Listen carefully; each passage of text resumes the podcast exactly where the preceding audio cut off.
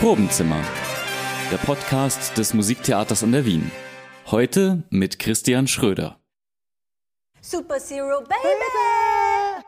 Liebe ZuhörerInnen, herzlich willkommen bei Probenzimmer. Diesmal zu unserem Projekt Super Zero Baby, eine Opernperformance zu Wert und Wertigkeit. Das wahrscheinlich außergewöhnlichste Projekt am Musiktheater an der Wien in dieser Spielzeit. Wir befinden uns gerade in der Kammeroper Wien am Fleischmarkt, wo auch unsere Aufführungen stattfinden werden. Wir haben es uns gemütlich gemacht zwischen Orchestergraben und erste Reihe und wir, das bedeutet jetzt konkret Nathalie und Sebastian, zwei unserer jugendlichen KünstlerInnen, die also bei der Performance auch auf der Bühne stehen werden, singen, spielen, tanzen werden und Shamin Zandi, Künstlerin, Musikerin, Darstellerin, Performerin, die Regie führt und Marc Bruckner, musikalischer Leiter, Komponist und Multiinstrumentalist. Aber mehr finden wir gleich im Gespräch heraus, würde ich sagen. Die erste Frage richtet sich aber an euch, die Jugendlichen. Wie seid ihr auf die Idee gekommen, euch hier zu bewerben? Wie habt ihr von dem Casting erfahren? Ja, also ich war schon beim letzten Projekt letztes Jahr dabei bei Retirada und mir hat das so gut gefallen und ich wollte dieses Mal, letztes Mal war ich auf, äh, im Orchester und dieses Mal wollte ich halt auf die Bühne. Und ja, so bin ich zu dem Projekt gekommen. Nathalie, das heißt, du bist also sozusagen musikalisch schon vorbelastet. Wie sieht das bei dir aus, Sebastian? Ich bin durch die Andrea, äh, unsere Bienenbildnerin bzw. Kostümbildnerin, sie hat mich gefragt und so bin ich halt da, dazugekommen. Ähm, und wegen meiner musikalischen Vorbelastung. Ich war in einem ganz normalen Chor in meiner Unterstufe, ähm, aber mehr jetzt eigentlich auch nicht. Und hattet ihr schon Berührungspunkte mit Oper konkret? Also seid ihr regelmäßige Opernbesucher oder gar nicht? Ja, also ich schon. Ich bin von klein auf immer in die Oper mit oder auch bei, auf den Leinwänden vor der Staatsoper oder bei dem Filmoper ähm, am Rathausplatz. Dort habe ich mir immer Opern angeschaut, von Mozart bis Rossini, Verdi, alles. Okay, wow. Ich nicht. Okay. Jetzt machen wir nicht nur eine Oper, sondern wir machen eigentlich noch mehr, nämlich eine Opernperformance. Das hört sich erstmal sehr ungewöhnlich an und ist es auch. Jamin, vielleicht könntest du ein bisschen Licht ins Dunkel bringen oder zumindest ein bisschen anteasern, was sich eigentlich hinter diesem ungewöhnlichen Format verbirgt. Also eine Opernperformance, die Idee war eigentlich dahinter, dass man in der ähm, Kunstvermittlung auch wieder genau dieses Element nämlich hernehmen, dass wir das Komponieren weitergeben können, das Tanzen weitergeben können, was bedeutet aber auch ein Libretto schreiben, also was alles an Oper beinhaltet nicht nur die darstellende Kunst, nicht nur die Gesänge, sondern auch die ganze Maschinerie äh, an, ähm, was dieses Bühnenwerk eigentlich äh, mit sich bringt. Und das heißt eben auch vom Bühnenbild. Sich die Idee einfallen lassen, das Stück selbst, die Stückentwicklung von der Musik, wo der Marc sicher höchstwahrscheinlich dann noch was erzählen wird, äh, bis hin zu, was ist denn überhaupt unser Schwerpunkt, welche Themen interessieren uns und deswegen auch eine Opernperformance. Wir haben ein sehr zeitgenössisches, gegenwärtiges Thema mit Klima, Ressourcen und Nachhaltigkeit. Ähm, da glaube ich, gibt es noch nicht so viele Stücke. Mhm. Und äh, deswegen macht das auch so ein bisschen die Opernperformance aus, dass auch, auch ein bisschen die Gegenwart reflektiert wird. Das heißt, es ist schon ein Theaterstück. Eine Oper hat ja eine Geschichte, die von A bis Z erzählt wird. Eine Performance hat oft eine ganz andere Dramaturgie, hat vielleicht erstmal gar keine Geschichte. Und das bringst du aber zusammen. Genau, und das war schon auch das Ziel, auch das äh, Opernelement auch weiterhin drin beizubehalten, also das Musiktheater per se, äh, natürlich aber halt mit der Auseinandersetzung, was interessiert uns heute, was sind heute unsere Gefühle, wie empfinden wir bei diesen Themen? Was, welche Emotionen kommen da hoch? Also die ganzen großen Gefühle, die bei Oper ja, glaube ich, ganz groß oben stehen. Dieses Element haben wir uns weiterhin beibehalten. Deswegen ist es auch weiterhin die Opern Performance. Okay, mit Schwerpunkt auf Performance. Das bringt mich zu Marc und der Musik. Bist du passionierter Operndirigent oder was ist dein Background? Ähm, nein, ich bin nicht Dirigent, äh, sonst würde ich wahrscheinlich hier jetzt auch nicht so gut dazu passen, weil ja eine Grundvoraussetzung war, dass wir keinen Dirigenten haben werden, weil wir uns auch nicht im Orchestergraben verstecken, sondern äh, die Musikerinnen und Musiker auf die Bühne holen und es auch jetzt sozusagen kein Orchester gibt in dem Sinn, sondern es ist eine Band. Ähm, Und ich sehe mich da eher als Ensemble-Mitglied, das heißt, ich musiziere mit den anderen gemeinsam und ähm, wir geben uns die Einsätze und die, die, die Dynamik, das machen wir alles auf Kopfnicken und auf Blicke und da muss jeder auch sehr eigenverantwortlich agieren. Und das ist für mich so dieser performative Charakter jetzt in der Musik, dass sozusagen die einzelnen Musikerinnen und Musikern aus ihrer unter Anführungszeichen manchmal bequemen Rolle geholt werden, weil eben jetzt niemand vorne steht, der ihnen genau sagt, wie sie etwas zu machen haben, sondern äh, ich sage ihnen sehr oft, ja, wie würdest du das jetzt interpretieren? Wie möchtest du das jetzt machen? Hast du eine Idee dazu? Ähm, und das hebelt natürlich schon so manche Gesetze äh, der üblichen Herangehensweise jetzt, wie man so ein Opernwerk sonst einstudieren würde, ein bisschen aus. Und das macht mir sehr viel Spaß. Mhm. Wir werden gleich noch im Detail darauf eingehen, wie ihr Operngesetze aushebelt und mit unglaublich viel Spaß bei der Sache seid. Vielleicht sollten wir kurz noch auf den Inhalt zu sprechen kommen oder das große Thema. Der Untertitel sagt es schon, Wert und Wertigkeit. Das heißt, es geht viel um Klimaschutz, um Verantwortungsbewusstsein für unsere Gesellschaft, wie wir damit umgehen. All das wird künstlerisch reflektiert. Ist euch das auch privat ein großes Anliegen? War das auch ein Grund dafür, dass ihr hier mitmacht, Nathalie? Ja, also ich fand die Thematik sehr interessant und hat mich sehr angesprochen, weil ich mich auch privat ähm, gerne zu Fridays for Future gehe, auch sehr nachhaltig sonst auch lebe und versuche. Und ich fand vor allem diesen in den Austausch kommen und sich darüber zu unterhalten und einfach, ich habe schon so viel mitgenommen und auch selbst noch gelernt und noch selber Dinge überdacht. Und ja, ich glaube, das war eigentlich der, der Grund, warum ich da mitgemacht habe. Also am Anfang der Probenphase oder am Anfang der Probenzeit stand eigentlich fast gar nichts fest. Das Stück hätte in jede Richtung gehen können und ich glaube, ihr habt zusammen mit Charmin dann ganz viel entwickelt. Äh, was ist euch wichtig? Welche Rollen soll es geben? Vielleicht könnt ihr uns einfach so mitnehmen in den Probenprozess. Äh, vielleicht beschreibt ihr mal die Rollen, die ihr spielt. Barbara die Politikerin und ist mir egal, der Jugendliche. Was sind das denn für komische Typen, die ihr darstellt? Und wie seid ihr auf die Idee gekommen? Ja, also auf die Idee der Rolle bin ich eigentlich gekommen. Wir sind mit Jamin, haben wir uns aufgemacht, wir sind in die Stadt gegangen zu einem Park und wir sollten uns am Weg dahin überlegen, ob uns irgendwelche Gedanken kommen, welche Rolle wir gerne spielen würden. Und auf diesem Weg ist mir dann der Gedanke gekommen, ich würde gerne eine Rolle spielen, die irgendwie ein bisschen vielleicht bisschen verrückt, bisschen überwertige Ideen hat.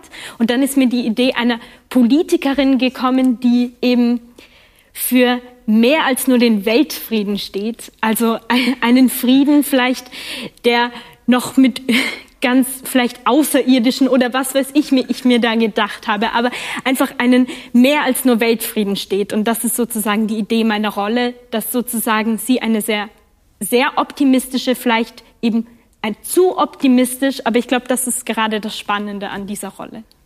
Mhm. Und Sebastian, deine Rolle heißt, ist mir egal. Ist ist das deine Lebensphilosophie? Ähm, nein, natürlich nicht. Also nicht bei jedem Thema. ähm, und meine Rolle ist so zustande gekommen, indem auch oft die Frage gestellt wurde, ob wir eher gut oder böse oder negativ und positiv spielen wollen. Und ich konnte mich halt nicht entscheiden, be beziehungsweise mir war es eigentlich eben egal. Und dann hatte ich schon gesagt, das ist auch eine Möglichkeit, jemanden, dem es egal ist. Und ja, deswegen, so ist die Rolle halt entstanden. Okay.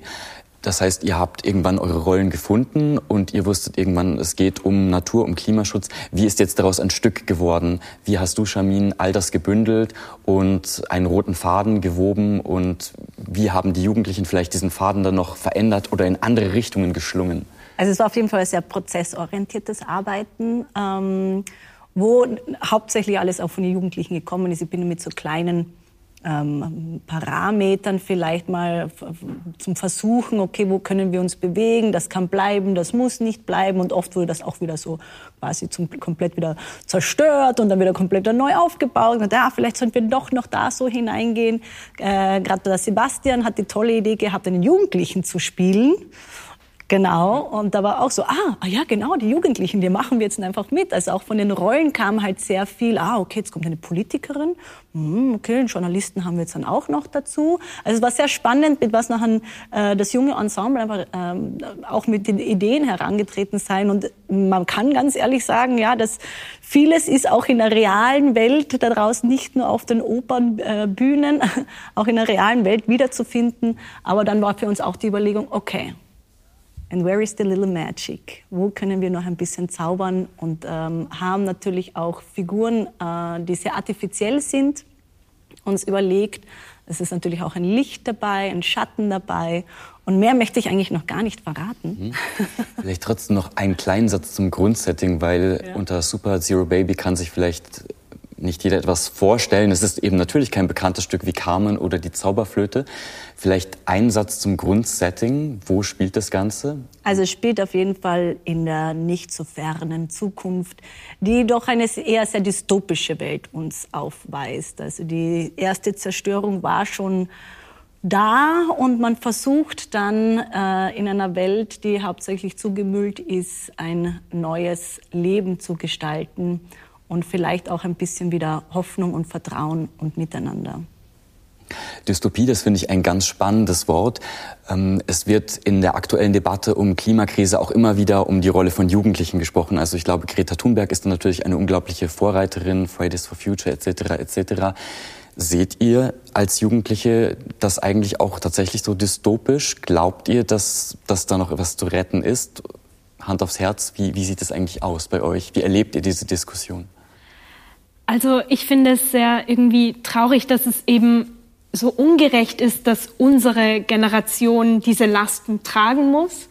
Und ich sehe zwar eher pessimistisch in die Zukunft, aber ich würde schon unterstützen, irgendwie meine Rolle da irgendwie, die finde ich nämlich spannend, dass man trotzdem versucht, noch Dinge zu verändern und trotzdem nicht die Hoffnung zu verlieren. Und das finde ich sehr wichtig. Ich bin ein sehr hoffnungsvoller Mensch, deswegen bin ich sehr positiv gegenüber der Zukunft gestimmt, dass sich halt alles dem rechten, den rechten Weg geht. Ähm, was ich aber auch schade finde, indem ich, ich spiele einen Jugendlichen ähm, und bin ein Jugendlicher und ich finde, es wird halt zu wenig auf die Jugendlichen gehört ähm, von den Politikern und von generell Öffentlichen.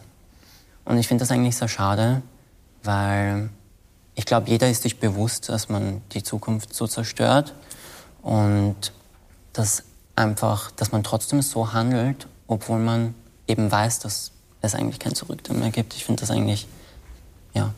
Mhm. Was für mich zum Beispiel immer so hochkommen ist, auch die Frage, okay, so gerade für die Jugendlichen, ist das jetzt eben die letzte Generation oder die letzte Hoffnung? mhm. Was war euch bei dem Stück wichtig, so einen Ist-Zustand darzustellen? Also so sieht es bald auf der Welt aus, wenn wir nicht handeln und wir können eigentlich eh gleich resignieren? Oder seht ihr das Stück durchaus als kämpferisch engagiert an? Was stand für euch da im Vordergrund? Ich finde eigentlich, dass es die Realität widerspiegelt, nur ein bisschen schlimmer, weil, wie schon die Jamin vorher gesagt hat, ähm, die Figuren, die wir spielen, findet man auch im realen Leben und das finde ich eigentlich so auch schön, weil man kann sich damit dann identifizieren. Und ja, deswegen, ich finde, das Stück ist schon ein Ist-Zustand nur ein bisschen schlimmer. Also, wenn, wenn man versteht, was ich meine. Absolut, ja. Ja, ich würde schon sagen, dass es doch noch mal schlimmer ist und ich würde auch sagen, dass es aber irgendwie auch, ich finde es wichtig, dass man den Leuten das zeigt, wie könnte die Zukunft aussehen, einfach weil das für viele doch, auch wenn es uns schon betrifft, doch noch sehr abstrakt ist, dieser Gedanke, wie wird es eigentlich sein und das den Leuten vor Augen zu führen, finde ich eigentlich sehr spannend und wichtig. Mhm. Marc, wie sah für dich die Arbeit aus? Wie hast du mit den Jugendlichen zusammengearbeitet? Du hast doch schon gesagt, du hast nicht nur mit den PerformerInnen, mit den DarstellerInnen auf der Bühne gearbeitet, sondern auch eine Band zusammengestellt. Mhm. Vielleicht kannst du die Arbeitsprozesse dort ein wenig beschreiben und uns näher bringen. Genau, also die Band, äh, die stammt aus dem Musikgymnasium in der Neustiftgasse. Dort haben wir einen halben Tag äh, Promotion-Tour gemacht. Ich bin durch alle Klassenzimmer gegaukelt und habe kurz das Projekt präsentiert. Es gab dazumals ja noch nicht viel zu sagen, weil das Stück war nicht da, es war keine Musik da, es hat keine Noten gegeben. Ähm, nicht die besten Voraussetzungen, um jetzt sehr viele Leute dafür zu begeistern. Das muss man natürlich auch sagen, äh, wenn, wenn so wenig zum Anhalten vorhanden ist. Und es haben sich dann dennoch fünf Personen gefunden. Und mit denen sind wir so im zwei Wochen Abstand, äh, haben wir Motive entwickelt. Äh, ohne noch genau zu wissen, ob diese einzelnen Motive, diese, diese kurzen rhythmischen oder melodiösen Ideen, ob die überhaupt in ein Stück reinpassen werden. Und gemeinsam mit der Chamin oder mit den Darstellerinnen, denen haben wir dann auch diese Aufnahmen immer wieder vorgespielt. Und dann war das so ein, ein Frage-Antwort-Spiel sozusagen. Aha, das Mus Musikensemble hat jetzt hier einen Vorschlag gemacht. Hm, was machen wir jetzt darstellerisch damit? Machen wir was damit? Machen wir nichts damit? Und dann passiert wieder eine Szene, die nehme ich wieder mit und versuche dann dazu wieder mit dem Musikensemble eine passende Begleitung zu finden. Und so ist das ein bisschen äh, sozusagen ein Vor- und ein Zurück gewesen. Und wir haben auch jetzt erst, jetzt ist es März, jetzt ist es tatsächlich auch erst fixiert, was passieren wird. Ähm, also das war jetzt schon eine lange Strecke. Ähm, auch für die Jugendlichen immer so ein bisschen im Ungewissen zu sein, noch nicht ganz sagen zu können, wie, wie, wie startet dieses Lied, wie, wie endet diese Szene. Ähm, also ja, es bleibt wirklich bis zum Schluss auch für uns sehr spannend. Also das war natürlich sehr ungewiss, aber ich finde gerade dieses von Anfang an, das irgendwie zu planen und zu entwickeln, hat einem eine ganz andere Sicht auf das Ganze gegeben. Man betrachtet es als ein Ganzes, auch von außen. Wie nimmt das Publikum das Gesamte wahr? Und man interpretiert nicht nur etwas, was es schon gibt. Und das finde ich sehr spannend, ja. Mhm. Also man merkt, die prozessorientierte Arbeit, Ansatz anstatt zur zielorientierten Arbeit beinhaltet natürlich einen langen Atem, mhm. Durchhaltevermögen und Mut. Denn wir lehnen uns an nichts an, außer an das, was wir uns selber da vorgeben. Mhm. Und auch die Zusammenarbeit mit dem Marc, wo wir gesagt haben, okay, jetzt müssen wir uns manchmal zu zweit auch zusammensetzen, um auch zu sagen, okay, was braucht man da jetzt wirklich und was streichen wir und könnt, könnt ihr vielleicht von Ensemble noch ein bisschen da in diese Stimmung hineingehen, weil da fehlt uns was, weil das haben wir jetzt dazu genommen. Es ist halt einfach permanenter Austausch, permanente Transparenz. Es ist natürlich auch ähm, anstrengend manchmal, weil man hat echt schon viele Module, man weiß jetzt gar nicht mehr, welche Elemente oder Bausteine oder lassen wir ja Bausteine, wir haben viele Bausteine, wir wissen jetzt gar nicht, okay, welche Bausteine nimmt man, aber da ist halt die Entscheidungskraft ein sehr wichtig, eine sehr wichtige Kraft, wenn man so sagen kann kann, äh, um dann zu sagen, okay, das streichen wir, das nehmen wir, das bleibt jetzt so. Und auch bis jetzt sind noch Kleinigkeiten, die, aber das ist auch, glaube ich, bei, bei jeder äh, Inszenierung im Allgemeinen, das bleibt höchstwahrscheinlich, das ist auch ein Opernelement, würde ich sagen. da sind wir auch sehr treu geblieben. Bis zum Schluss weiß nie jemand, was noch bleibt, was noch steht, ob das Licht sich noch ändert oder der Nebel noch kommt. also für mich als Dramaturg, ich kann es nur bestätigen, war es unglaublich spannend, dann immer wieder mit längeren Zwischenpausen zu den Proben dazuzukommen und zu sehen, wie sich das Stück entwickelt hat, was neu dazugekommen ist, welche Szene, die vielleicht vorher feststand, plötzlich gestrichen ist oder sich verändert hat. Aber auch großes Kompliment an euch, wie ihr euch gemacht habt und äh, von dem schon ziemlich wahnsinnig guten und beeindruckenden Casting zu richtigen PerformerInnen entwickelt habt, mit, mit großen Stimmen und großer Selbstsicherheit da Charaktere auf die Bühne zu bringen. Es ist eine Opernperformance, Marc, und deshalb vielleicht noch die Frage, ob und wie sich die Musik so ein bisschen einordnen lässt. Hast du dich da an klassischer Musik orientiert oder hast du so die Einflüsse der Jugendlichen mit aufgenommen? Kann man das irgendwie so ein bisschen definieren? Also die Chamin hat schon von Anfang an eben dieses dystopische Element mehrfach äh, platziert.